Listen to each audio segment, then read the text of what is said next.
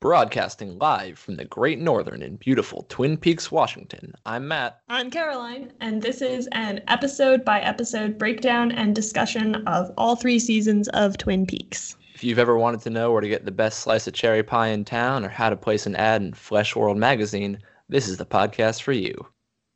Welcome to insert title here. Yeah. Cur- currently untitled Twin Peaks project.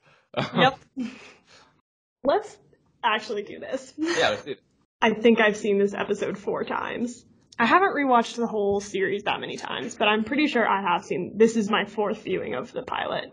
Yeah, I've I've definitely seen the pilot more than anything else because I think I've seen the whole series through twice.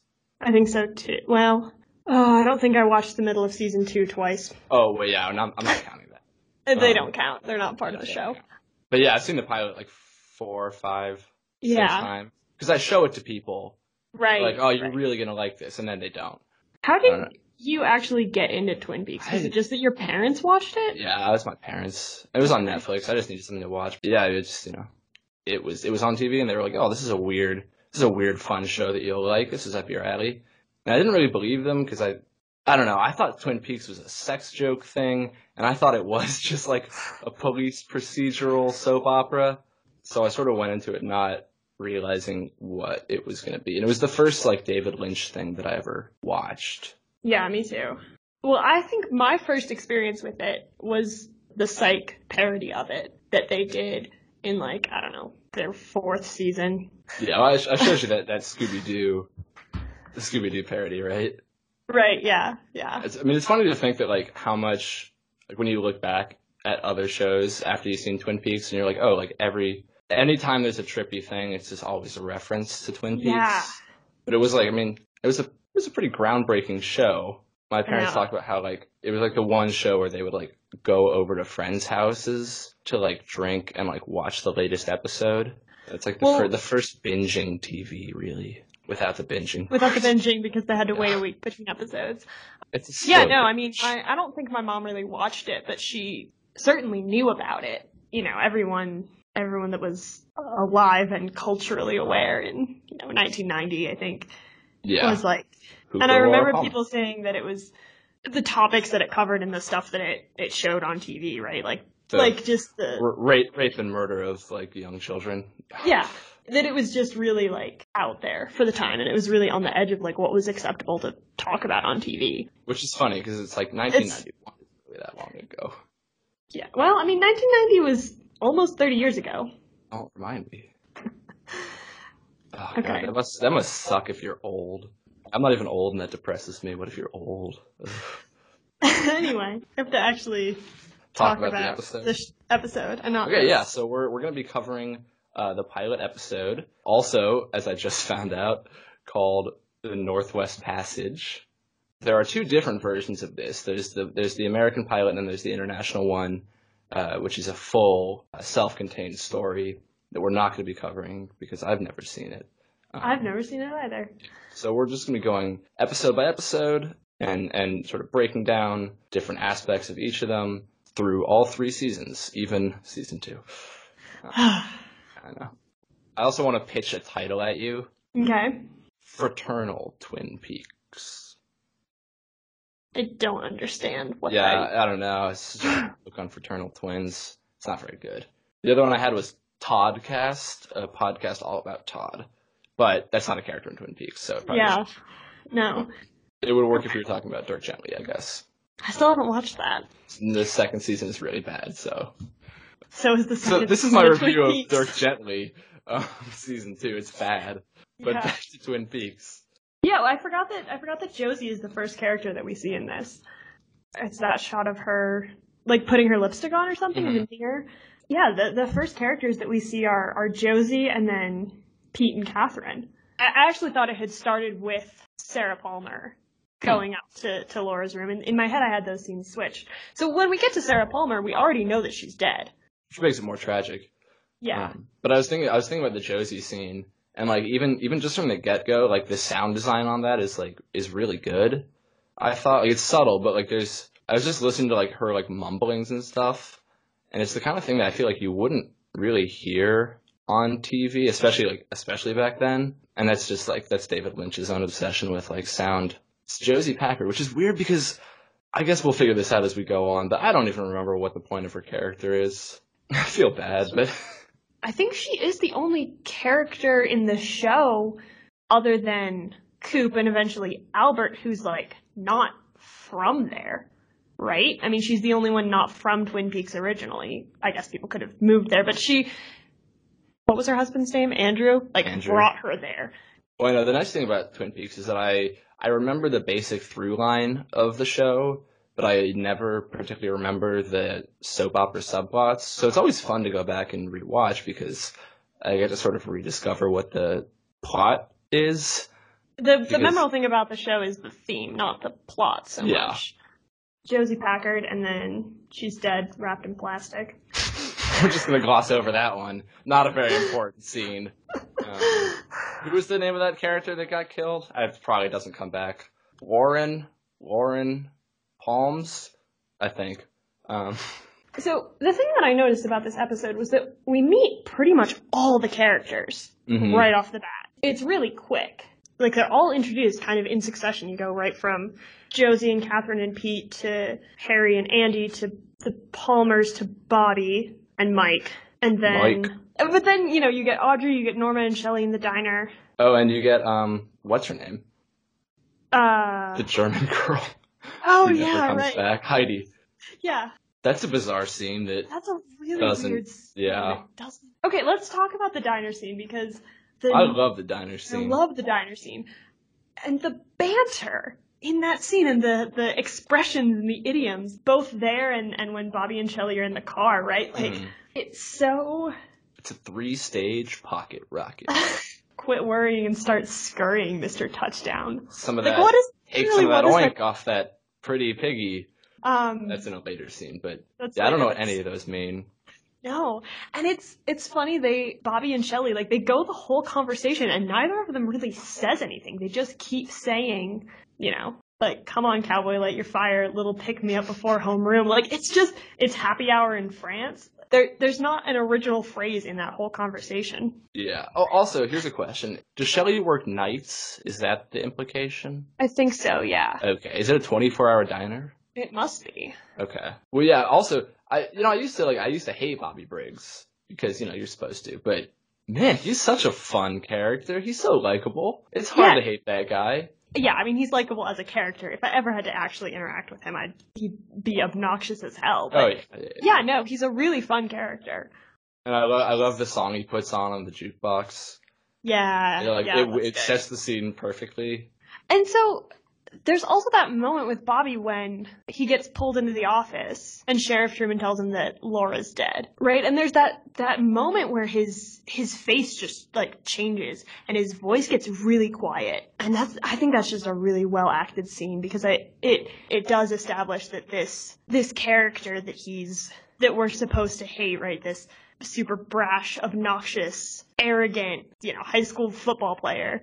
Watching it again, you see in that moment that like it's really a front. Yeah. And he's his his reaction to to finding out that Laura is dead is just really heartbreaking. Yeah, well, then the, then the front comes back up, and he's like, he sort of lashes out and gets angry. Yeah. Well, it was I was thinking about you know sort of that they introduce everyone right off the bat, and I was reading probably on Wikipedia, yeah, directly below the plot summary I have pulled up that that not only was the mystery of Laura Palmer sort of never going to get solved, which is common knowledge, but that it wasn't even going to end up being that important. Um, and it says that they were going to sort of try and focus more on bringing the townspeople to the forefront and just using that as a catalyst to sort of expose these problems and stuff. So, you know, it's very much, it's very much a, a soap opera satire. Yeah, I was thinking about that. That it is really ironic in its presentation of these characters. And I don't even really know what it is because you know, if you sort of just look at their dialogue, they're just and you know, the way they're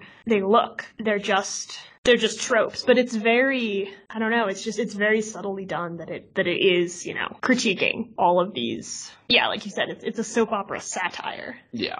A police, police procedural soap opera. Yeah, like daytime soap opera. and also just kind of making fun of that that like conception of of small town America, right? I mean, Yeah. which David Lynch loves to do, but Yeah. God. He loves small towns. He loves big towns. He loves cities. God, David Lynch just loves humanity. Yeah, so much. Um, Although, again, 50,000 people. I'm sorry, we do have to address this. yeah, it makes no sense. That is the that is bigger than any town I have ever lived in. Yeah, it's a really Right? that's big. I, I think fifty thousand is way too much. I think it should be like fifteen thousand because Yeah. it's clearly like it's clearly a real town. It's not like rinky dink nowhere. I mean, Yeah. they've got like an actual police force. They've got like real businesses and like there's obviously some industry there, even if it's just Right. of logging. But but yeah, the fifty thousand seems you know unless the implication is that there's a bunch of people living in like the Twin Peaks suburbs. Suburbs. Yeah, if those are things, but- like Um, the, the Twin Peaks metropolitan area. Yeah, exactly. So that's a yeah, that's a weird choice. And again, Josie shutting down the mill for the day. Yeah, That doesn't make any sense. I mean, absolutely let the guy whose daughter is missing go home. And let the guy, like, let anyone who is affected by it go home. But yeah, because how many people work at that mill? Right. There has to be a ton. for the, for Twin Peaks to be 50,000 people, it has to be a lot of people that work there. Otherwise, because there's not other industry from what we can tell. Yeah. They can't all work at the roadhouse. Or like selling cocaine to minors. Wow. Boy, I feel like we should have outlined talking points because I'm jumping all over the place. Yeah, I was about to say I was joking about skipping over uh, Laura Palmer, but we did. We did actually, yeah. Well, I mean, there's not there's not really much to say about it at this point, right? Like she's dead. She is dead. I don't know though. Like, so to me, that scene isn't anything special anymore, right? Because like I've I've seen it a bunch, and Yeah. it's not like it's not graphic or particularly shocking, but and this is just my age showing. But I don't know if that was like a big was that a big deal? You know, like showing know. showing an, an implied to be seventeen year old girl like dead Yeah, like- wrapped in plastic. yeah, I don't know. Um, so listeners, listeners above the age of like thirty, please write in. Yeah. Tell me if you were shocked. I think what what kind of matters about I mean obviously on the the scale of the whole show this is true but you know what matters about that scene is not really to me is not really like you know them flipping Laura over and like revealing that it's her but the sort of ripples of the reaction that move out from it because that's how we meet all of the characters right Yeah. We get to see Pete's character because he's the one that that finds her. We get Doc Hayward because he comes and and you know we establish that connection like that he knows who. She, and we we get Ben Horne because and Audrey because Leland is at the hotel, which I feel like like that gets um kind of overshadowed. But like I mean it comes up, but then you know it's not really. It's not really a plot point because Leland's main plot line is obviously the fact that his daughter- Spoilers. I was well, I wasn't going to give spoilers. Oh. I was just going to say the fact that his daughter was murdered, but now Damn, yeah, I now I think you've feel like kind I'm of- accidentally given spoilers. you have accidentally given spoilers. Spoilers, Leland has a plot line. No, I mean, but we get we get Ben Horne because Leland is his lawyer, and and I think that that the fact that, that Leland is Ben Horne's lawyer. Wait, is is Leland Ben Horne's lawyer, or is Leland is Leland like the lawyer for the Great Northern? Uh, they probably don't care about that, do they? I mean, I don't I don't think it's ever explicitly stated. I don't know. I would imagine that the majority of things that Ben Horne would need legal representation for would have to do with the Great Northern anyway. That's true. I might mean- be the only lawyer in Twin Peaks, so There's 50,000 people there. There has to be a second lawyer. I guess they There confirm they do they do there. confirm that in. Uh, oh, you're right, Bobby's lawyer. I was gonna say season three. We But yeah, so that that's interesting, and that's the other thing, like the the connection of of of Ben Horne to Leland, of Audrey to Laura. I feel like they don't we don't get a lot of that, but that's clearly there, and it's interesting because if if I am meant to assume that the interaction between Audrey and Donna at their lockers is not because they are secretly in love, it that is wasn't it wasn't as gay as it, as you made it out to be. I remembered it being a lot gayer. I mean, I'm not denying it. I'm into it, but it's just you know. Okay, but if I meant to interpret that scene as them not being, you know, in love secretly, um, if that's if which I don't think technically uh, that's how it's meant to be interpreted, then at least like they clearly not only know each other, right? But they're also, I mean, they're also close enough that Audrey that they don't totally ignore each other. That there is some interaction, and that that Audrey does that kind of shoulder brush of Donna as she walks past. So I think that, you know, like they don't ever really explain how Audrey fits into that social group. And I wish they did because, Yeah. right, like she and Laura must have kind of grown up together, right? They're the same age, their fathers work together. Yeah, well, I mean, uh, well, Laura, Laura was uh, Johnny's tutor. Yeah. So, So- I mean, she was even, yeah, you know, even if they were, weren't super close, she was at the house a bunch, which makes Audrey's lack of reaction interesting. Yeah, but do you think that that's do you think that's a lack of reaction, or do you think that that's like Audrey's own weird sort of like I don't know shit like shithead manifestation of of her reaction? Oh, that she's. Like she's like acting out and just like out because yeah i mean that that would make sense for her character that that would be how she would deal with it Side note: the scene where she like sticks the pencil in the coffee cup and oh then my like god sprays it all. pulls it out I, is she- I would have. is she if I was the six years old? Killed her. yeah Like the secretary is so nice about it. She's like, "Oh no, oh no, Audrey, you've, you've spilled. Let me clean it." Like I would have, Yeah, I would've- slapped that woman upside the head. yeah Get out of here before I call security. yeah Oh. but i mean i guess you know her dad owns the place Her dad hates her. I know but that being said do you think he'd like take the side of random desk secretary if random desk secretary was like hey ben your daughter's a little shit like i don't think right. i don't think he would have taken that well I just think that desk secretary lady needs to have a little more agency and she needs to stand up for herself. She Well, works she's- hard and she shouldn't have to put up with this shit. well no but she works Oh, She's- there's she actually works- a name. Her name what? is Julie. oh um All right, Julie. Julie Divick. Duvick. Oh. Julie Duvick. Weird. Well, she works hard for a wealthy jackass man, so. Hey, I'm sorry. Don't don't shame the blue collar worker because they're enslaved to the white collar worker. All right, it's just the way of the world. That wasn't even what I meant. No. I well- wasn't faulting her for that. I was saying, like, maybe the reason that she doesn't have age, like, she doesn't stand up for herself there is because she knows that her boss is a jackass guy. Oh, okay, okay. I'm sorry. I didn't. I shouldn't have jumped to conclusions. I don't know.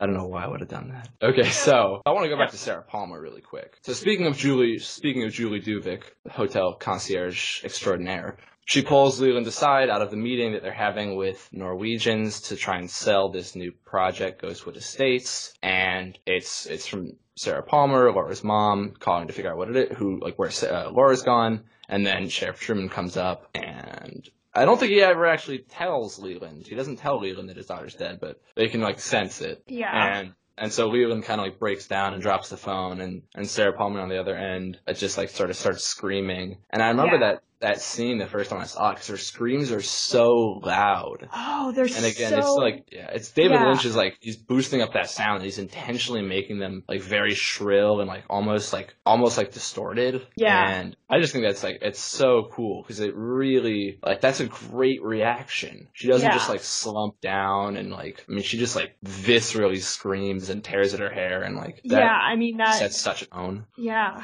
And and again, she doesn't know. Like all Leland says is and he doesn't even really say like I don't think he says anything. well, he says when Sheriff Oh, Truman Sheriff comes Truman, up, yeah. He he says something like Sheriff Truman, but he doesn't even seem. I mean, he he's obviously worried at that point, but he doesn't even seem to really realize that Sheriff Truman is there about Laura. Oh, see, I think he does. Well, he does when he comes in. I mean, he. I don't. I think it starts to hit him there. Yeah, when it when the car pulls in. But he doesn't. He doesn't really let on on the phone, right? He doesn't let that on. He just says like that Sheriff Truman was there, and then he doesn't say anything. He just drops the phone. Yeah, Sheriff Truman doesn't ever say that it's. He says it's about Laura, but only after Leland asks. Like they both realize what's happened before anyone says anything, and they, you know, they they both have pretty pretty physical reactions to it, right? Like Leland drops the phone and he he like grabs onto Sheriff Truman's jacket and he's like wobbling. Yeah. Yeah, and that scene is is really brutal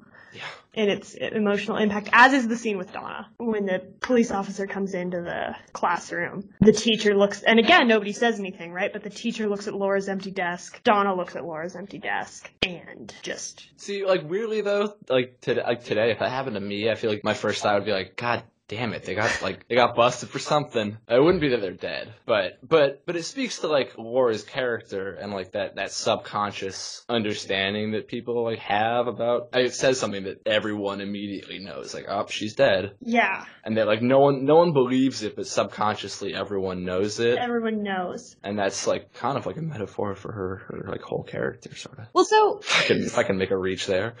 No, but I think so. So we see the the implications of her death kind of rippling outward, and I mean, it, what strikes me about this is how enamored everyone in town was with her. Like everyone, the whole school. There's that random girl who like runs outside screaming, which I don't know if that's related or just a mood setting thing, but Could be either. yeah. Could, and some people I know, you know, like like Ed is mostly concerned by fuck. I mean, he's concerned by proxy, right? Because he's worried about James. Just the, the massive effect that this has on the town and how quick everybody is to uproot their entire life, like not uproot, but disrupt their entire daily lives because of this. And so we get, like, how far into the episode is it? I mean, it's like 40 minutes into the episode bec- before Coop is even on screen. Yeah. And boy, did I not realize when I watched it, like, how much of a kind of a slog it is to get through those first 40 minutes, not because they're not good, but because they are just so depressing.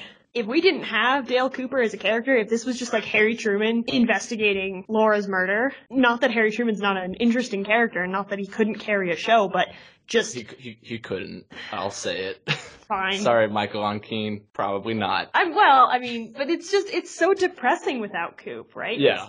He really like as soon as but as soon as he comes on screen it he just lifts the whole tone. He's like, cause a lot of shows have like, like comedy shows have like the straight man. Coop isn't like that. He's like the, he's like the levity, he's the levity man. I mean, I don't know how to say it, but, and part of that is he's an outsider to Twin Peaks, so he's, He's not directly affected by Laura's death except as an FBI agent investigating a potential serial killer. yeah. Well, one of the funny things is he's like, when he's prying under Laura's fingernails, he, a- he asks Truman what her name is again. Yeah. He's like forgotten her name. yeah, yeah, you were joking earlier about when we did kind of initially skip over the scene where they find her body. Like, what was her name again? Who, who, who's the girl that got murdered? But yeah, Coop, Cooper doesn't, he doesn't know her name. Which, by the way, maybe you should have read the case file, dude.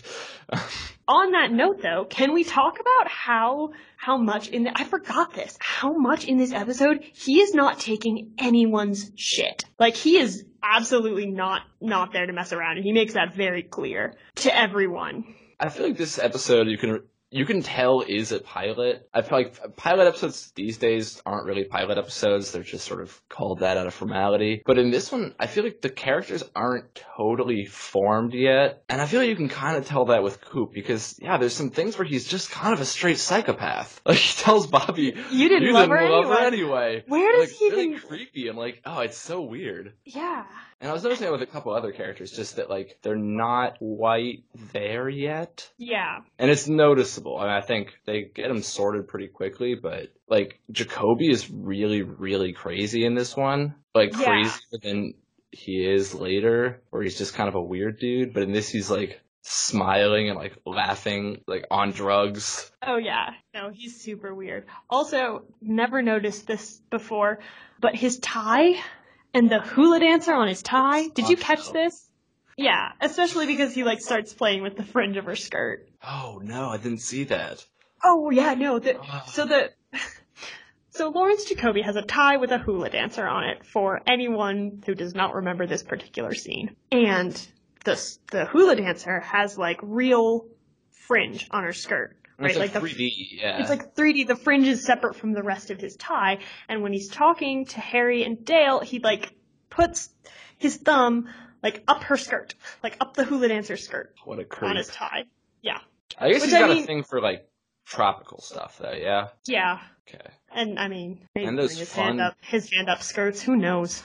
Well, no, because later he has like the spoilers. He has the locket and the coconut. Yeah, And doesn't he have like? Doesn't he have like kind of like a tropical themed pad? Am I He making does. that up? Okay, okay, okay. no, yeah, he does. Um, I'm sure he also has a thing about putting his hands up girl skirts, but that's a separate issue.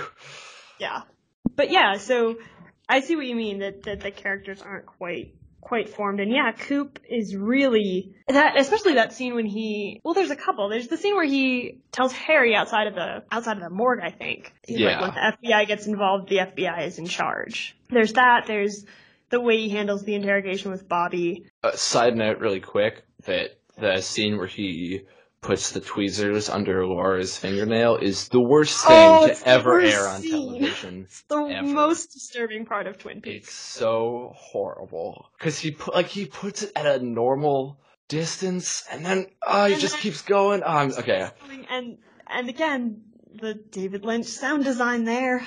It's so nasty. I Ugh. hate that. I hate that. I hate that. Well, one of them is like the the guy, the mortician. He's like, "Can you leave us?" And the guy's like, "My name's Jim." Like, "Oh, can you leave? Can you leave us, Jim?"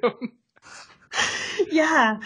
But yeah, I mean the yeah, the way that he handles the interrogation with Bobby, the conversation that he has with Harry, and just yeah, he is the only one who's not affected, like at all, other than the fact that he's investigating a potential serial killer. Which But he's he's way more excited about the serial killer than Right, it seems to almost he's almost delighted by the developments in the investigation, right? Like he's not that he's, he's, ex- disappointed. He's disappointed when Ronette doesn't have a letter. right, and he's excited he's- when yeah. Laura does. This is a non sequitur. Do you think the drapes that Nadine is obsessed with are like a metaphor for the Black Lodge? Hmm. It's the closest I can get. Okay. So the other girl that was murdered, Teresa Banks, right, who we know nothing about, Nothing. except that Cooper says she didn't have any family, nobody came for her body, which. I don't know. That's an interesting note to hit, just as a as a contrast to the way in which Laura's death affected everybody. Yeah. And um, Ronette Pulaski too, who, granted, she didn't die, but I mean, she's you know, she, she almost died. She was big one. kidnapped. I mean, yeah, but she was kidnapped, raped, and potentially has brain damage, right? And no one other than It's a casual Saturday. other than her father at the mill seems to care. Yeah. It's sad. I know. But speaking of Ron Pulaski, I would like to put a question to you, which is I don't understand the flesh world thing at all. I don't understand what that is exactly. I don't understand why there's a picture of Leo and his truck in it. It's never made any sense to me. Do I don't understand idea? why Laura has a picture, has a copy of it in her safe deposit box. Yeah, and yeah, I, I I really don't get that scene at all. I don't like. I guess Flesh World is like a it's a it's a sex mag, but Right, but is it, are they like personal ads? Like personal ads for just sex? Is I that what it are. is? I gu- according to the Wikipedia, they're like their personal ads and stuff. I don't know if Leo, if Leo being in there is because he's also putting out an ad. Whoa, is this real? Okay, hang on. I've actually pulled up. I've got I've uh, zoomed in. This can't be real. Uh, like it? it's a picture of Leo's truck, and it's got like it's got description under it. But I really have no idea if this is the real thing. If this is actually from the show, it doesn't look like it. But it says single white male, 25, 6'2", 175, young and young and virile, seeks older females and couples as well as some select bisexual males. Have four years of swinging experience and a lot to offer. Sex sex-citing playmates. Prefer couples where he is half bi. I- doesn't that, seem that does not seem real at all. It can't be, right? I don't know. This seems very fake. Yeah. How Someone who's somebody? been published in? Flesh World confirm whether or not this is real. yeah, if you're an editor for us Flesh World, please pull your uh, copies. your back issues. Yeah, back issues. Yeah, explain to us what it is because Explaining we're sex, not, Flesh World. Sex we're not. That's the other mag that they run. we're not, we're not quite sure. Um, Also, also, it if you have any jobs at Flesh World uh, doing copy editing, I am free. So sorry, I had to go. I, so that that scene has never made a bit of sense to me. No, But I guess if they're bo- if both Leo and Ronette are putting out personal ads, that's what that is. yeah, I thought it was just pro- a prostitution thing, and that Hmm. Leo had put an ad in it of like, "We'll pay money for sex." Okay. That that was what that was. Well, I also don't think Flesh World could be published if it was If it was soliciting prostitution or offering it. probably true. it's that's what's weird to me. Right, it's a because I- real I- magazine. It's not like an underground. That's true. That's actually that's true because I scene. like I think of it now as like like the the, the contemporary equivalent would be like some yeah like some sketchy website right Sugar Um, Daddy, actually, the guy, the, the 3D 3D printing gun guy, actually just got busted for having sex with a minor on that website. So Okay. Well, Yeah. I don't know what to do about that. We well, I think it ties in thematically. So moving on from Flesh World, I just I had to I had to cover that. So they find Laura's diary, and after they interrogate Bobby and stuff, they Cooper just tears it open, which is I Yeah. think that's a really I love that little scene. They're just like, oh, we haven't found the key, and Coop just like breaks it. it open. But then so he finds he finds the note about Jay, and he finds the bag of cocaine with the key. I love that Laura was using her safety deposit box key where she keeps her cocaine money to do cocaine. More, moreover, I forgot that Coop does not actually do any of the cocaine. I remembered him putting his finger in the bag and like licking a little bit of it. That's the first episode of Miss Fisher's Murder Mysteries. Okay, it does occur to me that So you're that's not... not- really super FBI procedure. Yeah, no, I think yeah, no, that's definitely just the first episode of, of Miss Okay. Fisher's. That's an Miss Fisher and her her doctor friend like find she finds the cocaine, she takes it to her doctor friend to analyze, and then they both definitely do cocaine. Okay. Okay. So then, I guess the, the episode kind of picks up from there. Does it all take place in the course of one day? I think so, yeah. Gets down there fast. I'm hang on. During all this dead air, I'd like to bring us a word from our sponsors. Water, serving the greater metropolitan area since water. This is I. I mean, I feel like I should be vamping, but I have nothing. He says in the opening scene how far it is past the state line. He he gives Diana all of this Oh. information. Okay, got it. Okay, but it does says entering town of Twin Peaks five miles south of the Canadian border, twelve miles west of the state line. So I'm looking at a map of Missoula, Montana. Twelve miles west of the state line. Although, hang on, I don't. I yeah. Uh, so we've messed up. Dale Cooper's not from Missoula. Where is he from? Uh, I don't know, but David Lynch is from Missoula. No, I know that David Lynch is from Missoula, but I was, I thought that was where they mentioned Missoula. Do they? That's where, yeah, that's where like they're based. really okay. I looked up. No, they're from they're they uh, they're from Philadelphia. But how does he had to have been in Montana? Regardless, he gets there fast. What was the Yeah. he gets there real fast from We're wherever gonna- the hell he's getting there from. Well, according to the so for those of you really interested in where Dale Cooper lived, I have this here uh, Wikipedia page that says that he lived in Pennsylvania, Philadelphia, Pennsylvania, from 1954 to 1976. He was born in 1954. Uh, to Mr. and Mrs. Cooper, the page informs me. Then he moved to Pittsburgh from 1976 to 1985, and then he lived in San Francisco uh, from 1985 to 1989. So, what was your point that you were going to make before we fell down this particular rabbit hole? We were going to have to edit so much out of this. So there's some there's some rough content in here. Um, I don't remember what my point was. He gets there real fast. He gets there. I have a I have a different point. I love the high school setting they have, and I love the high school aesthetic that he like evokes. He's got this like it's just this very classic like Archie comics kind of high school environment going, and I actually think one of the biggest failings of the show is that he doesn't keep up that angle because I think a lot. I love the high school characters. I think it's like it's so cute and classic feeling, and then you've got this like, but it's Right. twi- you know it's twisted, and it's a, I really think it's a shame they don't keep up that background of them all being in high school because after this you you do kind of lose the thread that these are all like 17 year olds who go to school. You don't Yeah. really see them going to school and being people. And you know, I mean, whatever. I'm not far be it from me to criticize the genius of David, but also, at some point, but I just love that. I just love that setting. I love that. yeah. Also, at like, some point, shouldn't they have graduated? Right? If this, how long does the whole show take place over? Four days. I think it's a month. Well, that was the thing when when they were. I was told that Laura like Laura Palmer's like the prom queen and everything. I didn't I didn't understand how that could be if they were if they like hadn't had prom yet. She's the homecoming queen. Oh, homecoming queen. Shit. Yeah. I yeah. still don't understand how you could do that without being a senior. No, I mean, I. That's the thing. I. That's why I assumed that they were seniors in high school. Oh, So homecoming already happened. Yeah, because this takes place in February. Oh. that does make sense. I don't know how homecoming works. well, it happens in the fall. Okay. Do you think I was the person that went to homecoming? Eh. I was the person that suggested that my band haul our amps outside of the place they were having homecoming and play a concert. Boy, that's that's so different from what you're like as a person now. Yeah, I know. Sorry, moving on. I really love the high school setting. I and I think I think the entire first episode really nails its own aesthetic Mm-hmm. in a way that I think the rest of the show never quite gets back to. Yeah.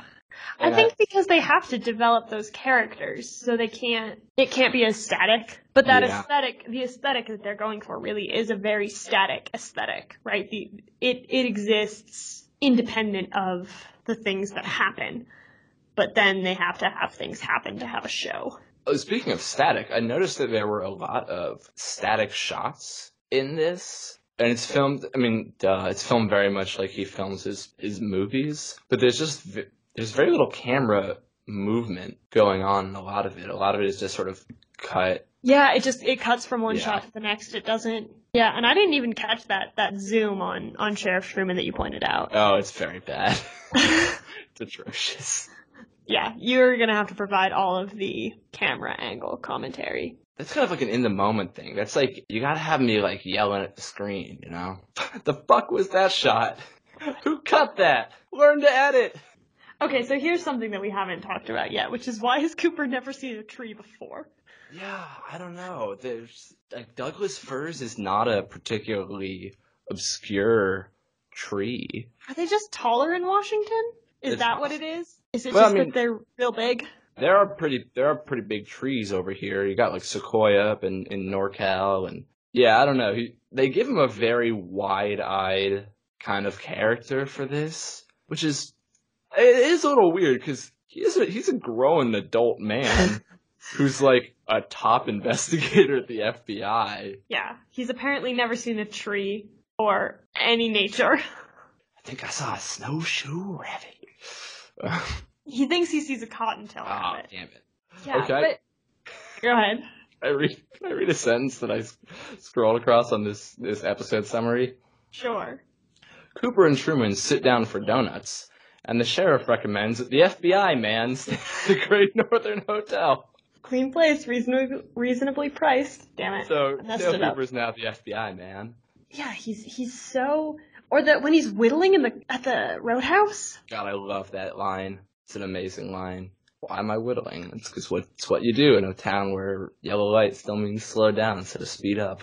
Which is a big thing to say to someone, though, I feel like. Again, I don't understand what kind of small towns he is encountering because I have lived in towns smaller than Twin Peaks for my entire life, and I always floor it when I see a yellow light. That's because you're a you're a scary driver. Hey, somebody told me that they got back from Denver in an hour. Oh so, That's dangerous. yep.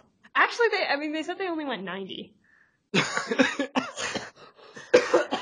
yeah, my point. The speed limit here is already 80 on the highways. Speed limit. Limit. That's the operative word there. Okay, so now that we've discussed uh, traffic, My patterns- driving habits, yeah. The the whole thing where Donna doesn't tell Sheriff Truman. Donna's. I mean, she's a she's a she's ride or die, man. She does not snitch. She knows our national policy. But who? I mean, Who who in their right mind would do that? Yeah, I don't know. yeah, who Um, cares? I mean, like it's kind of like what Cooper says to her, right? This is not this is not the time to be covering up for the fact that your best friend was cheating on her boyfriend. Like it's not like they're gonna break up over it at this point, Donna. Yeah. And I don't under- I don't understand why I don't understand why she thinks that James is going to get in trouble before she finds out that he doesn't have an alibi, right? Because he tells her that later. She doesn't know that he doesn't have an alibi for that night. Yeah. And it's not like James, like, James is a student at the school. He hasn't graduated. He's not like a, a cool drifter man. I mean, he pretends to be, but he is still a student. They just Yeah. go to school together. It seems strange that, yeah, she wouldn't just say, uh, yeah, me, James, and Laura, like, went and had a picnic. Right, that's the other thing. is She doesn't even have to say that. Yeah, it, she didn't to say, me, Laura, and James, who she was cheating on Bobby with, Yeah, like she doesn't have to say that. And then my other question is, I don't understand why they assume that the killer has the other half of Laura's necklace. It's half a heart. Why don't they just assume that Bobby gave it to her? Yeah. Because that's then what leads to this whole thing where Donna sneaks out to meet James. They have to go bury the necklace. James has to, you know, try to account for his whereabouts, and he he tells her he doesn't have an alibi. Is because that they think that the killer has the other half of the necklace. So I'm not sure why they make that assumption. Yeah, I mean it's it's not the best detective work, which is weird because I was the other thing I was going to say is I really like how they portray Coop as a detective. Like he's not Sherlocky, but he's Right. clearly like very good at his job. Right, but he's good at his job in like yeah. a normal way, like a, a way that a normal person is good at being a detective. Yeah. Yeah, he's not. I mean, until the uh, Tibetan Buddhism, but Well, that's That's later. But, I, but the, the zoom in on like her eye with the, like the reflection of the thing. Yeah. You know, like he doesn't know because like she had oil on her fourth Left finger. thumb, yeah. Yeah, and that was you could tell by the sheen that it's you know from this. You know, it's just like oh, I saw that you can just see the There's a- reflection. looks like a hog to me. Like, but he doesn't say like. That's the worst. That's a great phrase. line.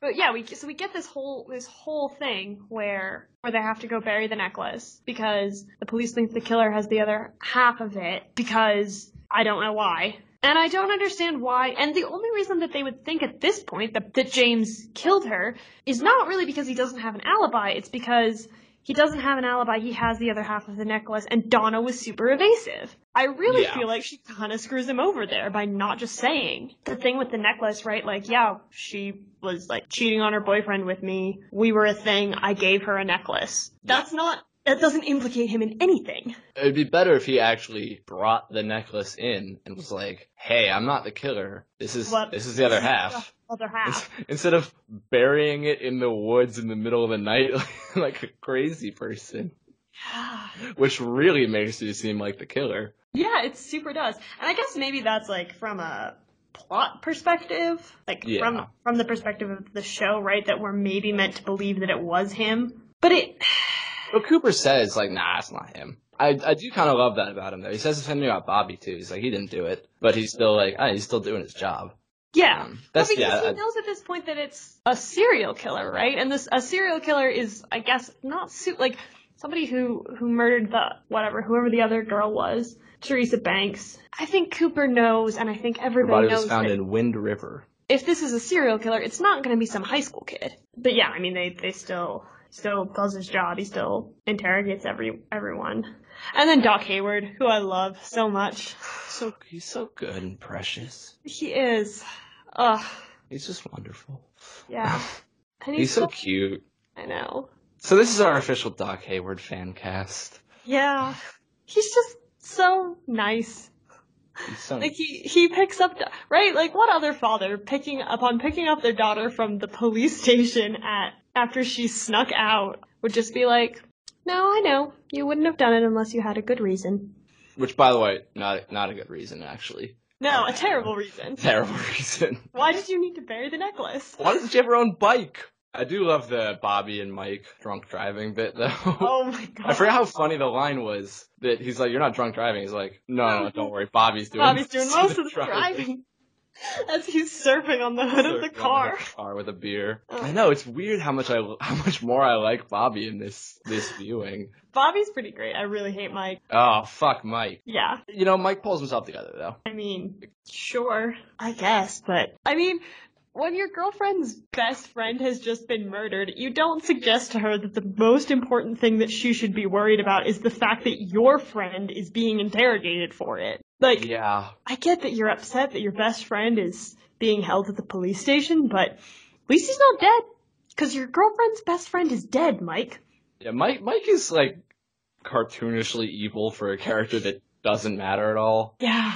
He'd be so much better as like a more like a like a meeker, milder foil to Bobby, who just kind of like goes along with what he says. But then Bobby would look like more of a dick. He's supposed to. Bobby is like a murderer, right? Spoilers? That's I mean, okay, yeah. We'll, I don't want to go into it too much, but man, does this show accelerate to like a hundred by the time you're like halfway through. dead girl gets found, everyone's sad, and then by the end of the episode, like everyone has been implicated in at the very least drug dealing, if not possibly murder. So yeah, so Bobby, Bobby, James, men, God, bury the locket. They all got the most generic names. Such generic names, God. They bury the locket and then they get taken in, and you cut to Bobby and James in the cells. Bobby starts like barking at him. And Mike. They, and Mike, Mike and they like they just they just store. Oh, we messed up. We forgot the roadhouse. Oh. We're terrible at this. We're so bad at this. Okay, what do you think the chances are that we listen to this later and have to re-record the whole thing? Very high. Okay. Um, Extremely high. So they go to the roadhouse. They go to the roadhouse first. James says to meet him at the roadhouse, Yeah, and then he's not there. and he's not there. But his homies are. Yeah, let's talk about them. First of all, like these are not high school kids, right? No, like no. because Bobby and Mike are there to to beat up James, and it's not like they even get to that part, Yeah, right? Because he's not there. Mike's just being an ass to Donna, and then Ed pulls him off. Ed, Bobby meanwhile, just- is there because he is he is pre-canoodle with uh, Norma. Norma, yeah. And then Bobby takes a swing at Ed. They kind of spring to Ed's defense. They're they're quite the squad, man. I like that. I like that group. And I was like, if this was if this was made in like now, they would totally get their own like spin-off comic. Not a full show, but they definitely have some extended universe stuff about Joey Paulson. Oh yeah. Got yeah. another just so milk. What a milk toast name. I'm sorry to any Joey Paulson stuff there. No, they've all got really boring names. It's probably intentional, though. Yeah. You know, it's just like this is like Also- the white, the whitest cracker town in Washington. Like, um, No Matt's in this show. no Mats. I know. What a bummer. No, uh, there's. Is there a Caroline or isn't I there? don't know. It's hard to We tell. don't- We don't know. I don't know, Coop. Um, You're so in love with her, Coop. You would have known her damn name. And Yeah. Have we? well, there's okay, the- so well, you have you have Julee Cruise singing "The Oh, yeah. Nightingale," which is fantastic, and that like Oh, that's very so- much like a Blue Velvet kind of call. Yeah, it was interesting watching that now that I've seen Blue Velvet. and Blue Velvet is the most Twin Peaksy of his movies. Yeah. just in terms of like what they're talking about, which is the you know the dark underbelly of small town America. Yeah, Plus, so then it has they like half the same actors. Yeah, well he has his muses. They're mostly Kyle. and Laura Dern. Yeah, well who who who doesn't have Laura Dern as their muse? This is true. So Mike and Bobby are in the the cell. Getting back to this, they bark at James. And then you see you see someone digging up the locket, Right. and they and then and then they cut to credits. What I, what I think is funny is that nowadays, I mean, that scene would be corny, but if they had that scene, you would see that and they'd cut to black and then Mhm. credit. Right, But for but them, they credit- show credits up. just fade over the picture, Yeah. and they almost like undercut that sort of like I don't know. That's always been surprising me. I I, I actually really like that though. It breaks the illusion for that second right before Yeah. it ends. So wrap up. Thoughts? Well, okay, so I do actually have a thought. Okay. um, that this is one of those shows and this is one of those episodes that what you see is what you get. mm-hmm. If if someone watches this and they don't like it, you can't say, "Oh, you know, just give it a few It more gets- episodes." It gets Better, you know, different, worse. yeah. Well, it does get worse, but it does Not unfortunately. But yeah, so it's like you know, if if, if you're not sold on this, yeah, this you're is not going to enjoy the show. It is cohesive. You mentioned that because it's a pilot, some of the characters aren't quite there yet, but it is pretty, pretty much established at this point. Yeah, certainly in terms of the what the show is doing, Mm-hmm. what you know like what the themes are going to sort of be that get teased out i think this this to me is the defining episode of the show Oh yeah. for better for worse kind of Yeah. Well, and that's the thing, like, because so many of the, so many of the iconic quotes from the show, right, come from this episode, right? That scene where they find Laura's body, Cooper's opening monologue into the, the tape recorder. diane i'm holding in my hand uh, a box of chocolate, Chocolate bunnies. bunnies. Yeah, this, you're right. This, this episode in particular is, is really kind of encapsulates the whole show. yeah which is which makes sense because it was there is the extra 20 minutes of footage in the international version that was released as sort of a self-contained tv movie Right. Oh. Right. Which if anyone's watched that tell us how it is i won't You won't But- watch it? No, I don't want it to. I don't want it to like ruin my because I love this first episode so much. I don't want it to distort how I look at it at all. I'll Right. find somebody else to do a podcast about that one with. No, that's not fair. Nah, we'll just skip it. Oh, but, Okay. but talking just about, I was gonna say one of the reasons I won't watch it, but I don't mind looking it up, is that it's like Twin Peaks is such a like a sensory show. You know, I was I was thinking about this episode and that, like Angelo Badalamenti's score is responsible oh. for like a good twenty five percent of why it's amazing. It's so good. Laura's theme, the music when that's playing when behind Coop's opening scene. Mm-hmm. All of Audrey's music, yeah. And it's it's nice because it's like you're hearing it for the first time, whereas like once you're once you're like deep into season two and they play Laura's theme like every three seconds, like whenever there's a revelation. I mean, coming back to the first episode again, though, I'm not tired of it, right? No. Like that. No matter how many times I listen to it, it's still very compelling. It feels fresh in the first episode to me. The first episode feels fresh, even though I was a little worried actually when we when we first started watching it because I, I remember we had this conversation that like when I watched the first episode of the new season, hearing that theme music really got me. Mm-hmm. Like I was just like, it just really hit, and that didn't happen when I, even though I had just watched right the first two seasons again, most of yeah. the first two seasons, and I had heard that theme music, you know, like three or four times a night as I binged all of those episodes, but I, I didn't get that kind of with the opening credits. I was just like, all right, it's just here. And I was a little worried when I realized it. I'm like, this is the fourth time I've watched this episode. I hope I'm not tired of it. Mm-hmm. But then I wasn't. By the time we got into it, it, it did. It does feel very fresh no matter how many times you've seen it. Oh, well, the soundtrack is on Spotify, by the way. And I actually highly recommend listening to it without the visuals. Uh, it's great, like, sitting outside at night drinking a glass of wine music. Which seems exactly the kind of specificity that, that they would want, right? In, in yeah. how you consume that music. What's the David Lynch special? Yeah. Smoke, smoke a cigarette and drink a glass of wine. That's our other sponsor. What, wine. David Lynch? I was oh. gonna say wine. I don't want to say cigarettes. Yeah, no, that's really bad. Yeah, I don't support them.